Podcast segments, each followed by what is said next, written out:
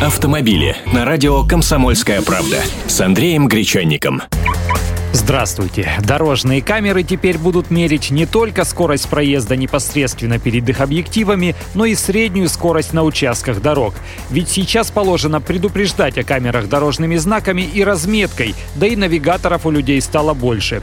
Так что перед камерами подтормаживают, а дальше едут как получается. Теперь же будет более сложная схема. Первая камера фиксирует не скорость, а время въезда автомобиля. И его знак, конечно. Вторая, стоящая через километр другой, время выезда. Допустим, расстояние между ними километр. Так что при разрешенной скорости в 60 км в час оно проезжается за минуту. Но если машина проскочила быстрее, значит средняя скорость была выше разрешенной. Тогда получаешь штраф по почте. Мировой опыт показывает, что такие камеры собирают в разы больше денег. Формально противоречия правилам дорожного движения и нормам административного права здесь нет.